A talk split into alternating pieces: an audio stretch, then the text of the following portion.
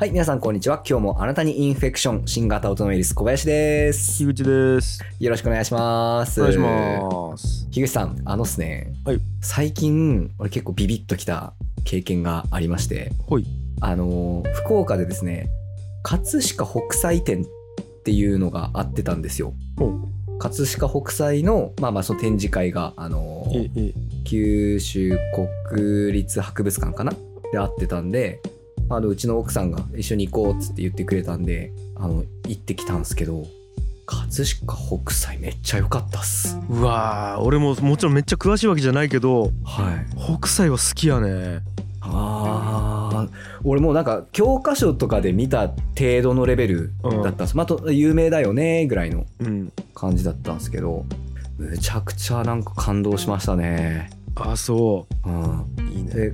で俺あんまりその美術館とかってそんなに行った経験があんまなかったんですよ近年まあで、そうなんや。へえ、意外というか。そうなんですよなんかあんまりそちょっと高貴じゃないですか美術館とか博物館って高貴なイメージあるじゃないですかうん。俺高貴ではないんで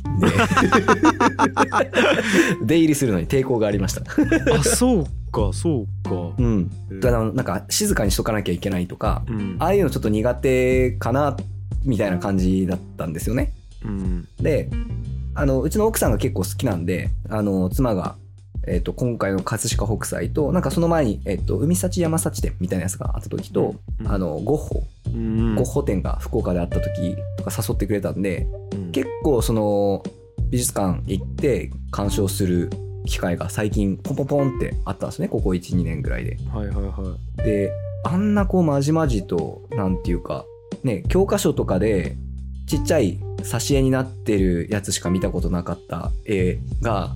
うん。これが実物かっていうのを見たらやっぱすごいなって思ってすごいよね。うんヒグさん結構行きます？その美術館とか。俺ね最近は行ってないけど東京に住んじょった時はそこそこ行きよったね。はいはいはいはいはいはい。はいいやー好きなんよ結構、うん。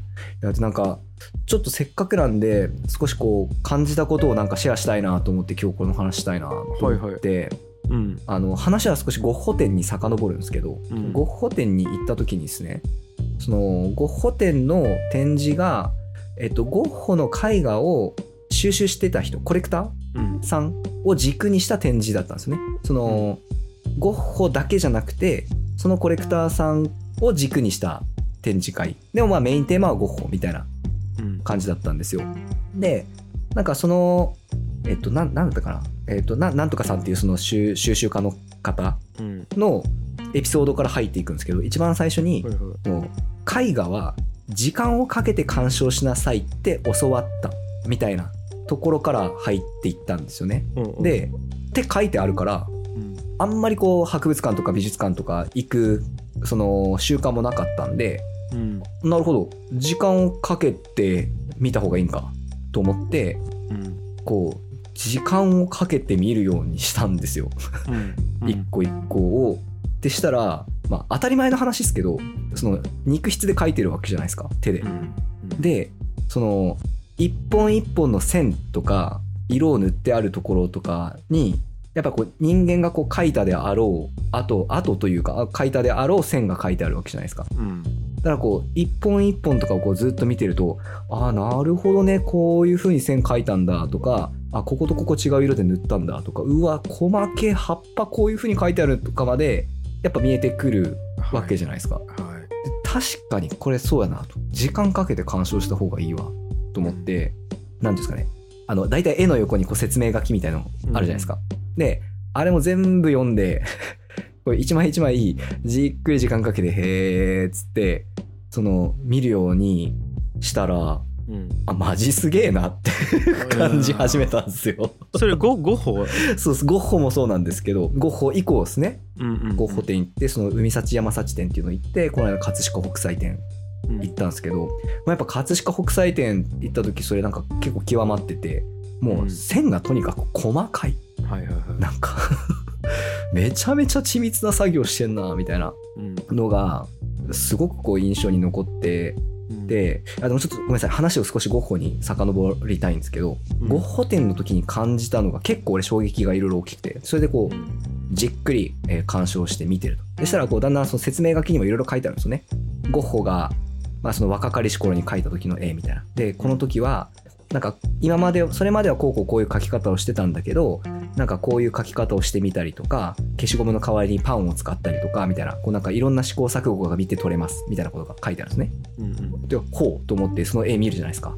うん。ああなるほど。確かにここ試行錯誤したんだなとかこの一本の線を描くためにこう何回も消した跡がありますみたいなことが書いてあるんでうんそのそれを見てみるとあ本当や確かに何回も消したり消したり書いたりしたっぽいみたいな。っうん。ていうところまで見てやってるとなんていうんですかね。こう単純にゴッホの絵が綺麗とかうん。絵がうまいとか絵が感動するとかいうのとまた全然別の次元でゴッホがどういうふうに修行と経験と技法を積み重ねていったかっていう、うんうん。その経緯が絵画から見て取れるような展示になってたんですよねうん。はいはいはいはいでそこでちょっと思ったんですよ。あだから集めたのかではいはいはいそのただただ単にこの絵が好きとかいう次元じゃなくてそれだけ集めることによって見えてくるものがあるんだっていうのが一個分かったんですよ。はいはいはいでそのまあ展示の中でえっ、となんだかなそのゴッホの前にその写実主義があってでやっぱりゴッホもその写実からどんどん絵を描き始めてうんであの点描で水彩画のこう点々で描いていく印象派っていうのかな？っていう風にこうトレンドが変わっていってみたいな。でそこからこうゴッホもいろいろ影響を受けてみたいなのがやっぱこう画風の変化と年々ともにこうあるんですよね。ではいゴッホじゃない人の絵も同同時期の作品他の人の作品こんな感じとか並べてあったりするわけじゃないですか。うんであなるほど。っていう風なのをこう見ていったりとかで結局これが後に誰々に影響を与えましたみたいな話もあったりするんですよね。うんうん。で結局そのピカソの絵も飾ってあったりとか、まあ、その後のその抽象画がどんどん飾ってあったりとかしてそれもなんかあの一緒のコレクターさんが集めてたと、まあ、つまり何が言いたいかっていうと写実主義からそれを継承してゴッホが当時流行ってた印象派っていうものを飲み込んで、えっと、その飲み込んだ上で自分のスタイルを作り上げて、えっと、それが抽象画家たちに影響を与えて引き継がれていってそれであの現代アートみたいなやつにどんどんなっていく過程がその展示会で見て取れたんですよ。なるほど。時間の流れがあったよな。ははい、あはあはあ。時間時間もそうだしつまりゴッホだけじゃなくて、うん。その前までの絵画を作った人たちがどういうものを積み重ねてきてその当時ゴッホたちがどのようにしてそれを破壊して再構築してうん。でその後いろんな人たちにまた新しいその何ですかねスタイルだけじゃなくて多分技法もなんですよね。うんうん引き継がれていってどんどんこういう絵が生まれていって後の芸術家たちに影響を与えていったみたいな一連のものが何ですかねコレクターの方が収集してた一連のコレクションだと。うんですげえ単純に絵が綺麗だからとかこの絵が好きだとかいう理由で何億出して買ってたわけじゃねえと。はいはいこれは芸術の進化の過程と技法がこうブラッシュアップされてそのそれだけの巨匠っていうかその天才っていうみたいな人たちがものすごい時間をかけてその動力と労力を積み重ねていろんな技法を鍛錬してそれがこうどんどん新しい形に変わっていって次の画家を生み出してみたいな歴史の証拠がここにあるんやっていう感じがすごく受けたわけですよ印象として。うんうんうんであだから集めたんだっていうのもすごく分かったんですね。それだけのお金をかけて集めた理由。あこれが展示される理由。ーうんうん。その値段がつく理由とかもなんとなくあ単純に絵が綺麗とかそういう話じゃねえなみたいなのをすごく感じたんですよ。ああなるほど。でかつ俺それまで結構解像度が低かったんで例えばこうゴッホって言った時にすげえなんかもう超天才みたいなもうなんていうんですかね。うん天才、まあ、もちろん天才なんでしょうけどうん。ていうんですかね。天然ですげえ人みたいな。はい。例えばその、ね、芸術家とかピカソとかなんかいろいろ言うじゃないですか。みんなこう天然ですげえ才能を持っててもうなんかこうセンスが良くてビャーってかけちゃうみたいな人たちかと思ってたんですけど、うん。まあ、それはもちろんあるかもしれないですけどものすごい量のなんていうか努力と試行錯誤を積み重ねて到達しているこれは技術の結晶やっていうのにも気づいたんですよね。単純に絵がうまい天才とかいうレベルじゃなくてものすごいあの集積されたものだっうんていうのもなんかそこで分かるようになったんですよ。うん。うんでそこから結構あこれはすごい美術館行くべきやと思ってそのうちの嫁が誘ってくれたら基本的にもうあの即答 DS っつって行くようになったんですよね。はいはい。やっぱそこからこう見ていってで今回もこの間その葛飾北斎とかも見た時に、まあ、葛飾北斎がやっぱりそのゴッホに与えた影響とかっていう話もあるので、まあ、そういう意味でもこう葛飾北斎の絵を見たりとかしながらあのーなんですかね。まあ要はその芸術っていうものに関する考え方捉え方っていうのがもうバーンって変わったんですよ俺の中で。はいはいはい。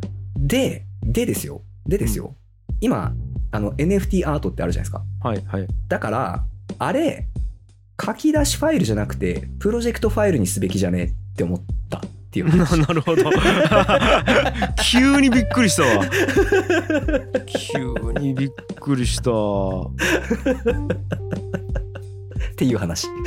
ちょっと待って最後の結論だけいきなりブーメランぐらいグイッと方向性が曲がったきあれやったんやけど はいはい。まあ多分 NFT に関してはまたちょっと違う文脈と思うけどね まあそうそう、まあそうですね。まあそれもあるとは思うんですけど。そうそうそうそそれ別に NFT じゃなくてあの なんかデジタルアートを売る時でもいいや別にそ そうですね。普通にそうですね。いやそれはいいとしていや今の話めちゃくちゃ面白いなと思っていて、うんうんあの要は今までコバは点で捉えよったわけよね作品というそうですね。はい、その場にあるその空間だけを捉えて作品って捉えたのがそこに、えっと、まず時間軸っつうのが出てきたよね。はいはいはいなんか成長していくとか。かそれから歴史的にどういう影響はその後与えていったかとかさうんそのゴッホ以。降どうなったかとかもあるわけやきその時間軸を獲得したしうんあとはその人間の感情的な流れみたいなものも獲得しちゃうわけよね。ここに苦悩があってスランプがあったかもしれんくてここでブレイクスルーしたなみたいな。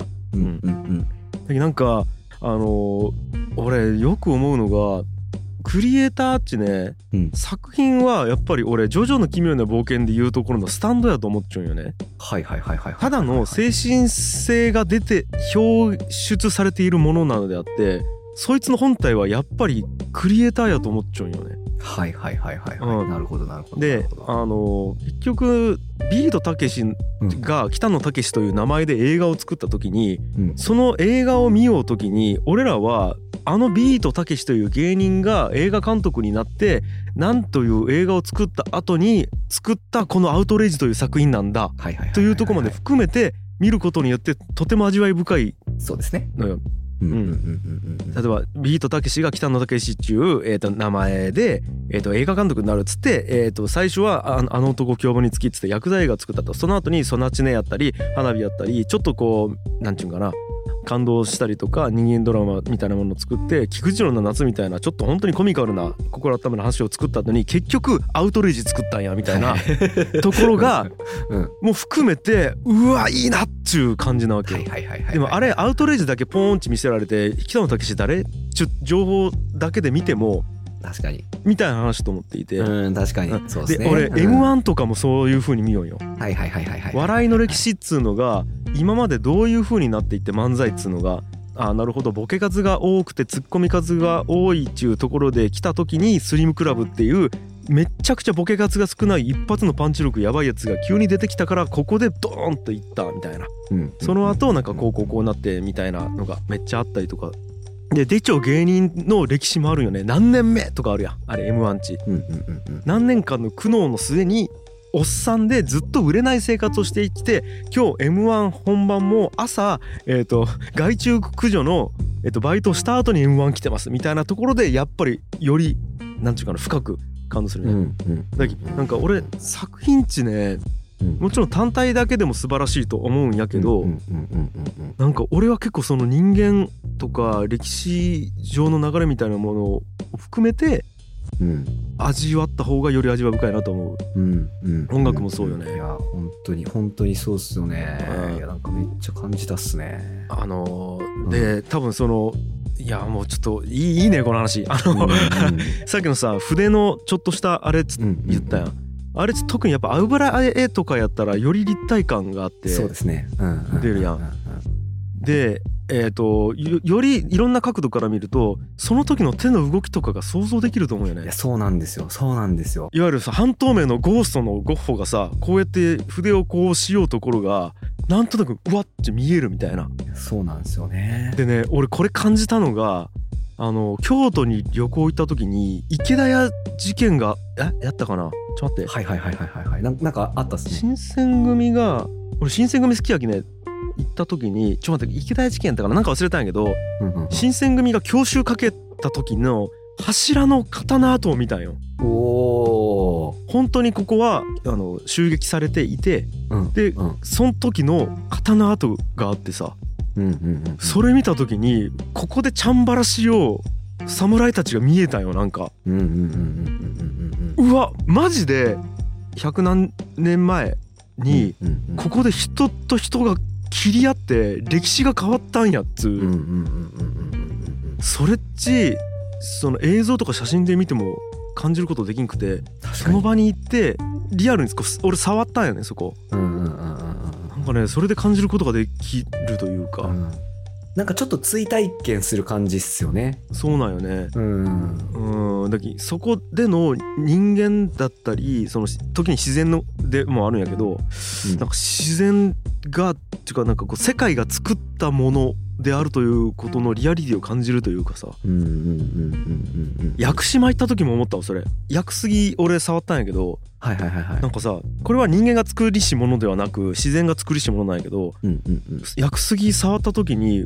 これ何百えな何百年かなんか言われちゃうよね？確か、うんうんうんうんうわなんかこれ俺らが生まれるものすごい前からここでずっと育ったんやみたいなこと感じたりとかさ。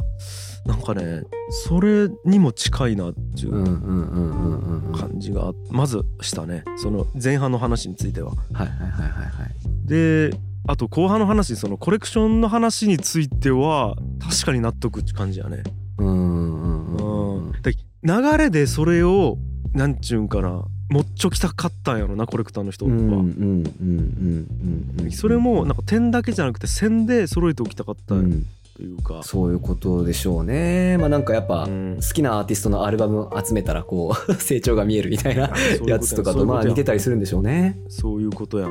いやあとあのね一時期ね俺ねえっ、といいかねパレット通信で YouTube 始めた時にいろんな YouTuber はいを研究したんよね、はいはいはいはい。でえっとヒカキンとか当時フィッシャーズとか水溜りボンドとか、まあ、有名 YouTuber おるやんうんうん。でふと気になってねあの古い順で並び替えて一番古いのをいろいろ見よったんよ。うんうんうんうん。まあクオリティ低いんよ。はいはいはいはいはい。でもなんかねものすごいそこにロマンを感じるんよ。うんうんうんうんうん。フィッシャーズの最初の動画とかマジでただくっそ荒い多分あれガラケーのカメラでみんなで海行って騒ぎようの撮っちょだけの動画やったりするんやけど、そっから何百万登録者数がおる有名 YouTuber になったやつのを感じるんよねなんか。うん。でそこまでいくと質が低いことに価値があるよね。はいはいはいはいはい。あいやまあでもたたそうそうそうそうそう。あのねだって美術館も素描とかがやっぱありますもんね。うん。その原原点だったりとかっていうのがすごくね大事だったりとかすると思うんで。ね、そのだき修作んつうかななんかこうまだあの、まあ、未熟な時に描いたなんかデッサンとかうん。に価値があったりするんやけど、うん。なんかそこもなんか点だけじゃなくてこうなんか線で捉えているんやろね多分、うん。線で捉えているから人はそれに対してうわーってこう感動するんやろなって思ったりするよね。うん。だけどなんかストーリーなんやろな。いやだけどなんか人間ってやっぱりストーリーを勝手にうん。自分の中であるかないんか知らんストーリーを勝手に感じて勝手に感動する生き物なんかもしれんなと思った。なんか。そうでしょうね。なんかやっぱストーリー、うん、ストーリーってすごくなんかこう、うん、強いなっていうのはなんか思うんですよね。うん。ああとしげさんもうちょいあってちょっと喋ってみていいですか？はいはい。あのあとなんかそのす逆反面ものすごくカジュアルに感じられたところもあって、はい。えっとなんか当時の時代背景とかも書いてあるんですよね。はいはい。でえっ、と、まあ、ぶっちゃけ北斎の方がそういう意味では面白かったんですけど、まあ、例えばゴッホの場合いろいろ読んでたらあの当時絵画ブームみたいなところがあったらしいんですよね。はいはいその絵描いて売ってみたいなのが流行っててそのなんか絵描きの卵みたいのが街にいっぱいいてみたいな。で展示させてくれる画廊とかに若手の絵描きとかがたまってみたいな。でコラボしようぜとかなんかそういうのやっててみたいな。あなんかすげえなんかバンドマンとかに似てんなって思って。ね。うん。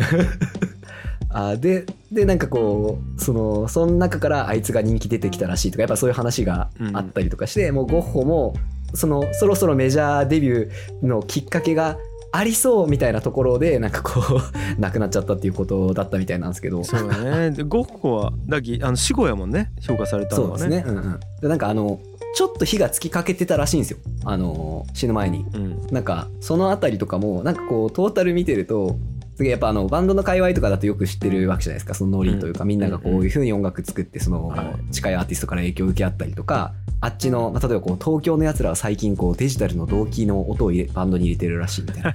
あれが今風の音楽だと俺らもう古いと。俺らもやんなきゃみたいな。例えばそういうのがやっぱゴッホの時代もあってみたいな。でなんかそれでこう少しずつ人気が出ていってみたいなのがあってたんやなっていうのがすごくカジュアルに感じられてこれおもろかったんですよね。そうね、うん。たまらんよね。いやたまらんっすたまらんっす。いやそれでいくと北斎がやばくてうん。北斎の展示の中でめっちゃ俺これいいなって思ったのがうん。えっとですねなんつったらいいのかな。簡単に言うとイベントのフライヤー作ってるんですよね。はいはいはい。頼まれて。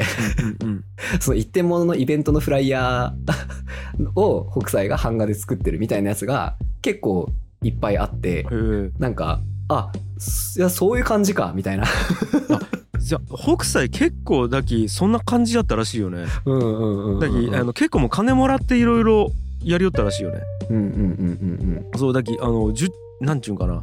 あのクライアントワーク結構やりよった。うんうんうんうんちゅうかクライアントワークしかなかったんやないんけ当時っち。いわゆる自身の作品とか。多分そうだと思うですね。そうよね。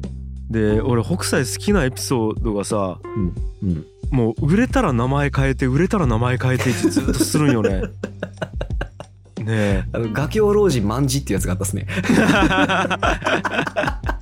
あの絵絵に狂ったうん。老人、抗がん祭じゃないね。昼寝抗がん祭。うん昼寝抗がん祭じゃなくて。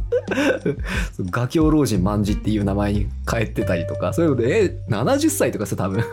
そう。いやなんかそこも俺たまらんのよ。うん。俺なんかわかるんよね。うん。なんかさ松本人志がねうん「いいな若手は」っつって言いよう時があってさ、うん。うん。だってもう何も知らん状態から出てってみんなアウェイの状態から「よし笑わせたるわ」っつって笑わすことが笑わせる快感を味わうことができるんやろっつっはいはいはい。てで俺らも若い時そうやったわ誰やねんこいつっちゅう目の中でうんだらっと出てって「ドームダウンタウンです」っつってそっから爆笑取るのがおもろかったんやなっつって言って。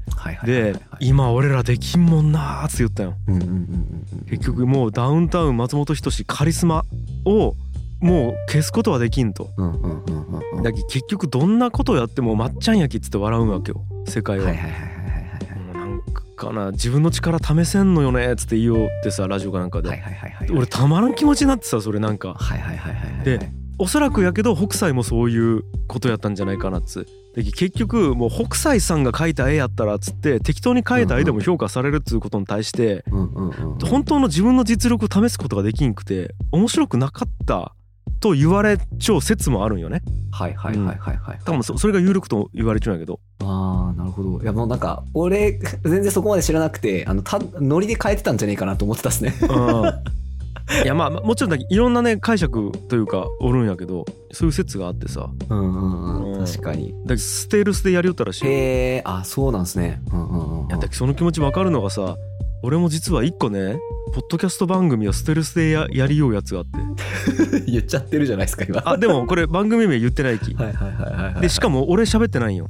あなんと？プロデュースだ視聴だけ。へえそうで結局その俺さ、まあ、古典ラジオでありがたいことにドーンとなってさはいはいはい。で新型始めたらその古典ラジオのファンの方が来てくれるしでギチの完全にああいうの楽曲全部そうやん。はい。でもなんか俺の中ではこうしたらいいのにっていうなんか方法論みたいなのがあってそれ俺がやってしまったらもう俺ということで来ていただける方がおるき試せんのよね。うんそうですね。だきでもこれいう企画でこういうテイストでやったら100%俺なんちゅうかなリスナー増えると思うんやけどつうのがあってさ。うんうんうんうんうん。それを試しようずっと実は。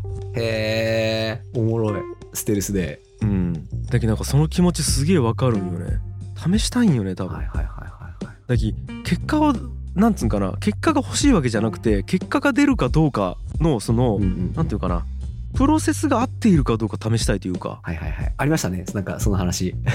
あったっけ？なんかあのねゲームの時に話したっすね。タワーディフェンスゲームが好きみたいな。あそうそうそうそう、はいはいはいはい。あそうやだきそう。勝ちたいわけじゃなくてどうやったら勝てるかが知りたいんよね。はいはいはいはいはいはい。はいなるほどな。みたいなのがあったりするきあまあちょっとだいぶ話がね北斎に寄っちゃったけど。いいいい。いうんやだけどもう俺ねちょっと多分やけどうん。ものづくりをする人が愛おしくてたまらんのよね。俺もう好きすぎるんやろうね。く何かをクリエイトする人が、はいはいはいはいはい。もうこれはお笑いでも画家でも音楽家でもそうなんやけど。うん。好きやわ クリエイターが好きよ俺。はいはいはいはいはいという人種が。なるほどなクリエイターが好き。人種が。うんとにかく好きなんやろね。なんかこう答えがないところに向かって自己表現をああでもないこうでもないっつってなんかこう苦しみながらうん。こう模索しながら生きている人間を見るのがもう美しいでたまらんのよね多分。うーん。でも画家とかたまらんねんだけ。また樋口さんの癖が。壁やろねこれは。癖でしょうね。うんだけパレットやりよんやろね。クリエイターをやっぱり支援したいもんね。そっか。クリエイターか。あんまりなんか俺そういうくくり方したことなかったなそういえば。まあだけクリエイターと言い出すと全員クリエイターなんやけどね。うんななんかライン引き難しいですよね。でなんか俺の一個あれはうん。答えがないものかな。はいはいはいはい。正解がないものに向かってうん。こう自分自身をそれに投影させながら活動している人が美しい特に美しいと思うね。うーん。うん、これね、うん。難しいんやけど別にいやてか勝手な俺の定義よ。はい。スポーツ選手はクリエイターになりにくいんよやっぱり。あーなるほど。あの要は点数を取るつゲームやき。うんうんうんでもちろんその中で芸術的なプレイする人がおるき。そこはちょっとまああれなんやけど、うんうんうんアーティストやなっちゅうねスポーツ選手もおるんやけどなんか俺の中のクリエイターっつうのはなんかこううんうん。正解が定義されてないものと戦い続けている人かな。はいはいはいはいはい今はい。この瞬間でいうクリエイターはね。なるほどなるほど。だけど音楽とかやっぱり絵とかってさこそれがこの世に生み出た瞬間に価値があるかどうか誰一人分からんわけやん。うんうんうんうんうん。確かにそれはそうっすね。でもなんか科学者とかってさ明らかに青色の、えー、と発光ダイオードできたぞってなったらもう明らかに価値あるやん。はいはいはいはい。うんうんうんそれってすげえ分かりやすいんよね。確かに。うんうんうんうん。うん。だけどこれはなんかまあ、うん、この定義ではクリエイターじゃない。だから素晴らしい職業なんやけどうんうん。なんかこうそういう感じかな。うんうんだ数学者とかもクリエイターではないんよね俺の中では。うんうんうん。なんかあの職人はどうですか？職人。職人はあのねうわこれ絶妙やね。はい。うわ絶妙。はい。いや俺それこそその北斎の展示行った時にうん絵を描く人と別にあの版画だから削る人がいると思うんですけどうん削るやつらまたやばいなっていうのをむちゃくちゃ思ったんですよ。うん、そうねえっ、ー、とねそれは分かった分かったうんうん。今俺が言うところのクリエイターではない、はいはいはいはいはい。あもちろんクリエイターなんやけども生み出しちゅう一味でははいはいはいはい。あのーなんつうんかな技術を高めることがなんか価値の人たちやもんねうんうんうんうん。うんあーでも難しいなそうですね。まあ表表現ではないでしょうね。多分あれは。どうどうなのかな。うんまあでも表現の人もおるかもしれんけどねうんうんうんうん。なんかやっぱ俺が言うクリエイターっつうのはやっぱ答えがないものかな答えがないもの。なるほど。なんか好きなんよね答えがないもの、そう確かにな。答えがないものをこうやろうかしてるっていうのにこうロマンを感じるみたいな感じってことですか？ロマンというかねうん。いろなんか切なさも感じるしははは。切なさなんですねそこ。切なさも感じるしうん。哀愁があるんよねなんかん哀愁かその哀愁っていうのははい例えばそんなにこう切迫感のないクリエイトをしてる人にも感じるんですか？あのこううん。危機迫る感じのなんかこうガーッとひねり出してるみたいな人もいると思うんですけど割とこうなんかうん。ポコンって ウキウキで出すタイプの人も多分いると思うんですよね。確かにね。わでもちょっと感じちゃうな。楽しそうに書いている人でにもなんか感じているね。なんなんやろなこの哀愁感。えー、なんなんやろ。うわちょっとすげえわからん。自分でもわからんな。哀愁感か。うん哀愁感じるね。いやなんかさうん。それがいいか悪いかわからんわけよはいはいはいはいはい。でそれをなりわいとしておきさ世の中にはそれは認めてもらわんと食っていけんわけよねなんやけどもうこれでいいやっつって出すしかないわけよそういう人たちってなんかはいはいはいはい。なのに出し続けない意見もう人種なんよなんというかもうそれをすることを社会からもう求められている人たちなんよね。正解かどうかわからんのに。なんか。うん。うん。うん。うん。うん。うん。なんて人たちなんやと思うこう。あー、なるほど。たとえ楽しそうにやるよっても。だけど捉え方やね。多分俺がそう捉えちゃうんやろね。なるほどな。なんかイメージあれっすか？常にこう、おもろいこと言ってって言われ続けてるみたいな。感じっすか？別にねストレスを感じているかどうかは分からんのよ。でもなんかこういいんだよそれでも出すんだよっちゅう感じこんなのねいいかどうか分かんないけどねもう作っただろ？世に出すんだよっちゅう感じうんうんうんうんうん。それをなんか明るく言いよったとしてもなんか渋みを感じるんよねなんていうかか。わなんか全然ちょっとこう、俺、つかみにくいな、その感覚。あんまないっすね。うん哀愁か。へえ。それってやっぱ、樋口さんが実際にその音楽作ってる仕事をしてたからってことですか？なんか、それはと相当影響されている。俺の眼鏡になるほどっすね。だき今哀愁を感じるんつって言いようのは俺が感じちゃうんよね多分。はいはいはいはいはいはい。あ、そその人に感じるっていうか、その自分から込み上げてくるってことですね。そうそうそう。自分がものを作る時ってこうよねっつうものを投影させようだけやき多分。はあ、なるほどなるほどなるほど。俺ものすごく哀愁を感じると思う。自分の作品を出すこと。を あ結構やっぱそのああるんですか？そのなんかいいいいかどうかわかんないのにみたいなことって。ちょ全部そうと思っちゃって。はいはいはいはい。いや正直今トリオこのポッドキャストもそうよ。あまあまあまあまこんなのさ特に新型オトナウイルスとかさ喋り終わるまでおもろいかおもろくないか分からんのやきさ。あえ100%そうっすね。台本がそんなないわけやん。これはマジでそうっすね。でも俺たちはたとえ今回おもんなかったなと思っても出さざるを得んのよね。そうですね。うんうんうんうんボツにしたことないっすね。ボツにしたことないや。んでうん。たとえおもろいなと思って出したとしてもそれが世の中にとっていいかどうかは全く分からんわけよ。でも出すんよ。そうですね。ちゅう感じんん。なんか。あーなるほど。うわすげえ。なんかちょっとこう深いっすね。でも出すんよって一言になんか重みを今俺感じたんですけどその重み俺持ってないっす。俺にはない覚悟やと。思って いやまあでもそうっすね。うんうんうんうん。俺結構人生ほとんどのことを表現と思っちゃうかもね。確かに。そう言われたら樋口さんの発言そういうのが多いかもって思ったっすね。うん。が例えばその入院したとかあったとしてもそれも表現なんよね多分俺の中で。はあはあはあはあ。入院したという体験を世に発信しようするというか発信してなくてももうその体験自体が表現なんよね。あ何言うか分からんね。ちょっと待ってごめんね。えっと、もう人間生きている時点で周りにバンバン表現として発信している。自分がその自覚がなくても。うん。うん。確かに。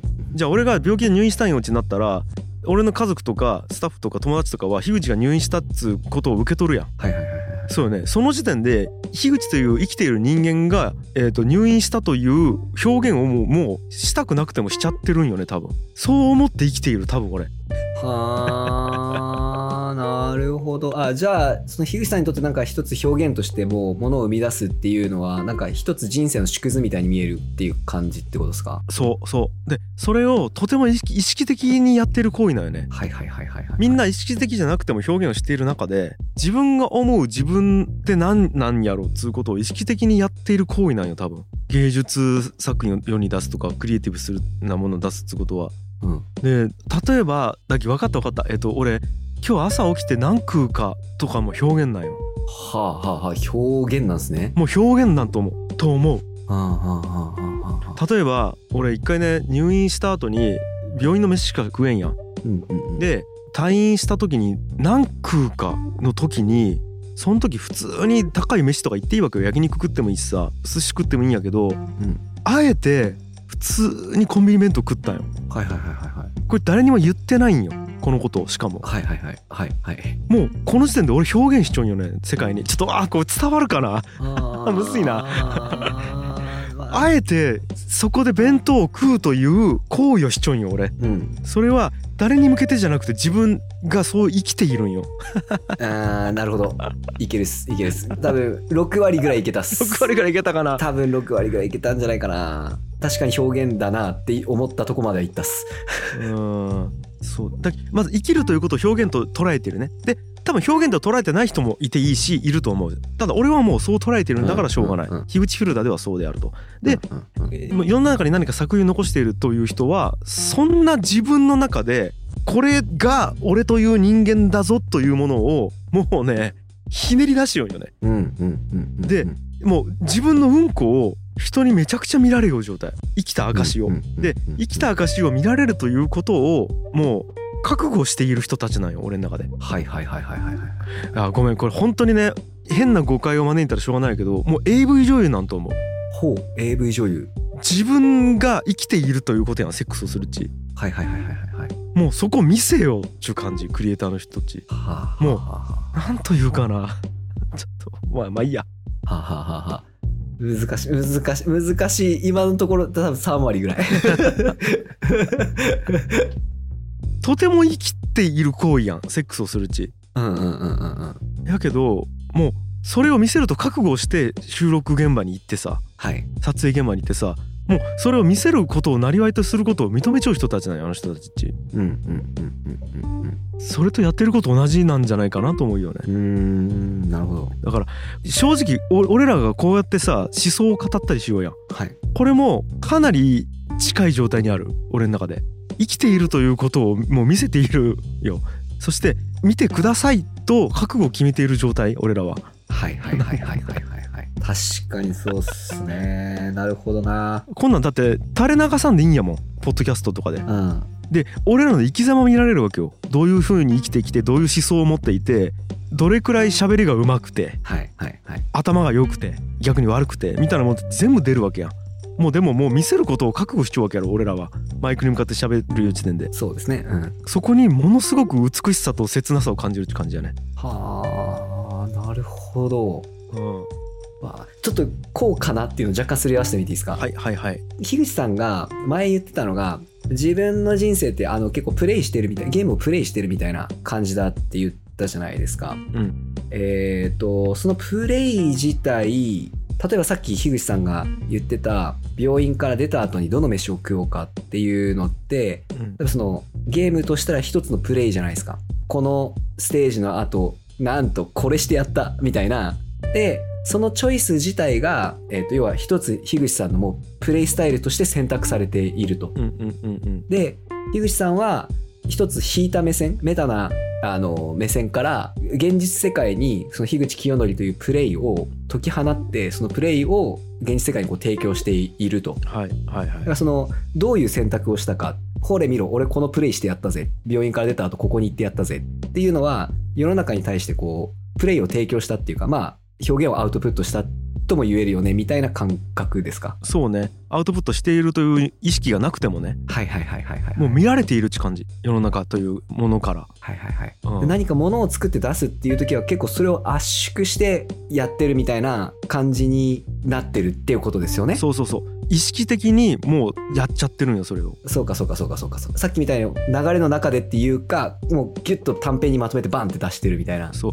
で自分がはいこれを私は世界に見せますとい宣言して出しているって感じそれを。はいはいはいはい。実況プレイ動画みたいな。そう。はいはいはいはいはいはい。なるほど。ちょっとぐらいのところまではちょっと分かったっす。いやー俺もちょっと初めてこの話したわ。人に対して。うんうんうんうんうん。うんこれは高次元っすね。高次元かもしれん。俺もちゃんと言語ができてないまだ。うんうんうんうん。初めてやき話したのはまあ、でもなんかそうですね。確かになんかそう言われたらそうだなっていう感じはすごいしてきましたね。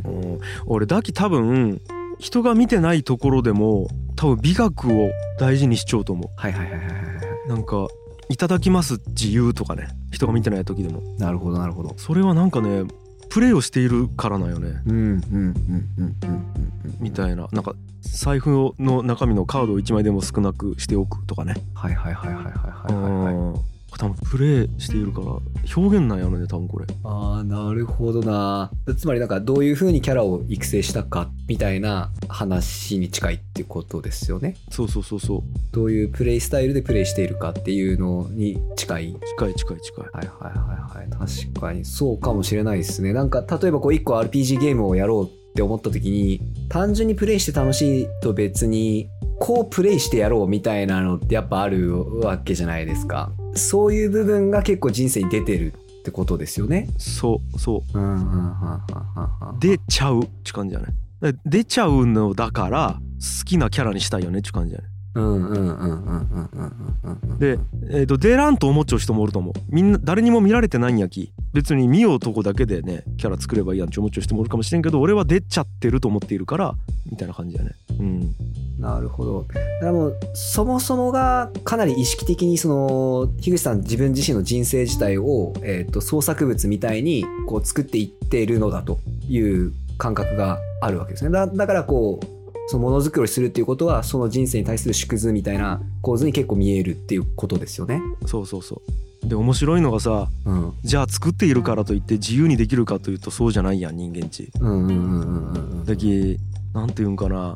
プロデュースするぐらいしかできんわけよ自分自身を。うん。自分自身の性格を完全にさゼロから作ったりはできんわけで。ある程度与えられた素材をちょっと見せ方変えるとかさ方向性をちょっとだけ修正するぐらいしか自分に対してもできんくてそういうものと思っちゃうよね、うんうんうん。だき多分クリエイトする人もさ自分に全くないものっち絶対に出らんわけよ。はいはいはいはいはいはいはい。もう自分にあるものしか出らんくてあとはそれをどれだけ自分にあるものをいい形とか美しい形で世に出すかっていうことしかできんくて。うんうんうん。そこをものすごい考える人たちなんよね。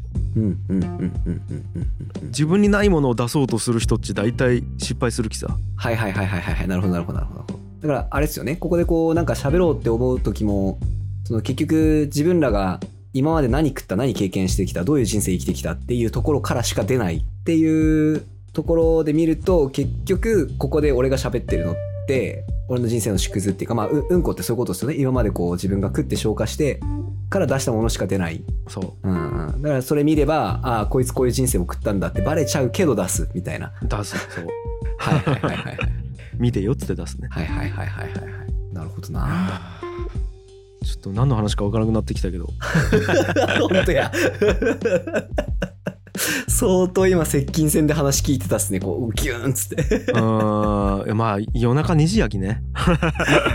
今。いやーまあいいっすね。結構今回エピソードだいぶ長長くなったっすかね。長くなったかもちょっと。あちょっと樋口さんあの最後に、はい。ちょっとこれだけ言いたかったんですよ。葛飾北斎で俺が結構ピンときたっていうかあこれよかったなってやつがあったんでそれだそのエピソードだけ最後ちょっと喋らせてください。はい。葛飾北斎が83歳ぐらいの時に365日くらい毎日こう獅子あのまあライオンですかね獅子の絵を一匹ずつ描き続けるみたいのをやってたんですよね。でそれが展示があったんですけどうんうん。その中にどこやったかな？それ書いた後かな？にこう葛飾北斎の書き残したメッセージみたいなのがあって世話焼き獅子とか忙し獅子とか何々獅子とかまあいろんな獅子を書き始めたと。うん。で書いてみたらやってみたら結構おかししって書いてあったんですよ。このこのじいさんむちゃおもれえやんって思ったっすねっていう。そんだけです。たまらんねなんか。すごくですか？83歳ぐらいですよ。たまらんその話。俺感動するわなんか分からんけどそれ、うん。あとこれもう葛飾北斎の展示の冒頭のメッセージで書いてあったんですけどうん。90歳ぐらいで亡くなってるんですよね。で最後にずっと長生きしたい長生きしたいまだ死なない死にたくないってずっと言ったらしいんですよ。うん。であと5年あと10年生きれればその分だけ俺は画家として突き詰めることができるのに。うわ100歳まで生きれれば今まで誰も到達したことない俺もまだ到達したことない画家になれるのにって言ってずっと長生きを望み続けてたらしいです。たまらんもうたまらんわ。かっこいいっすね。たまらん。はい。やばい。っていうじいさんがお菓子師って言ってたっす。いやーっていう話。なんて美しいんやろね。ね。なんかはい。藤本先生あの藤子 F 不二雄はいはいはいはいはい。先生も死ぬ直前まで漫画描き続けて亡くなったらしいけど。たあまらんのよねそういう人。ーすごいっすよね。たまらん。たまらんっすね。うん。ということでちょっとなんかね美術館の話からはいクリエイターたまらんちゅう話になしてしまった。ごめん 俺が。いや全然全然全然全然全然。全然。まあ言ったらでもそういう話ですからね。うん。いやだいぶはだいぶ話したんじゃない？今回。いやーもうもうなんかもうはいそうですね。我らもこう立派なクリエイターになれたっすかね今日も。いやなってないよ。まだまだ。まだまだ慣れてなししやばい全然ダメや。全然ダメや。思いか獅子で終わる言葉が全然思い浮かばなかった。まだまだやな。80まで来た時に言えるようになるかもしれない、昨日聞いた言葉が。はいやっていきましょう。ありがとうございました。はいありがとうございました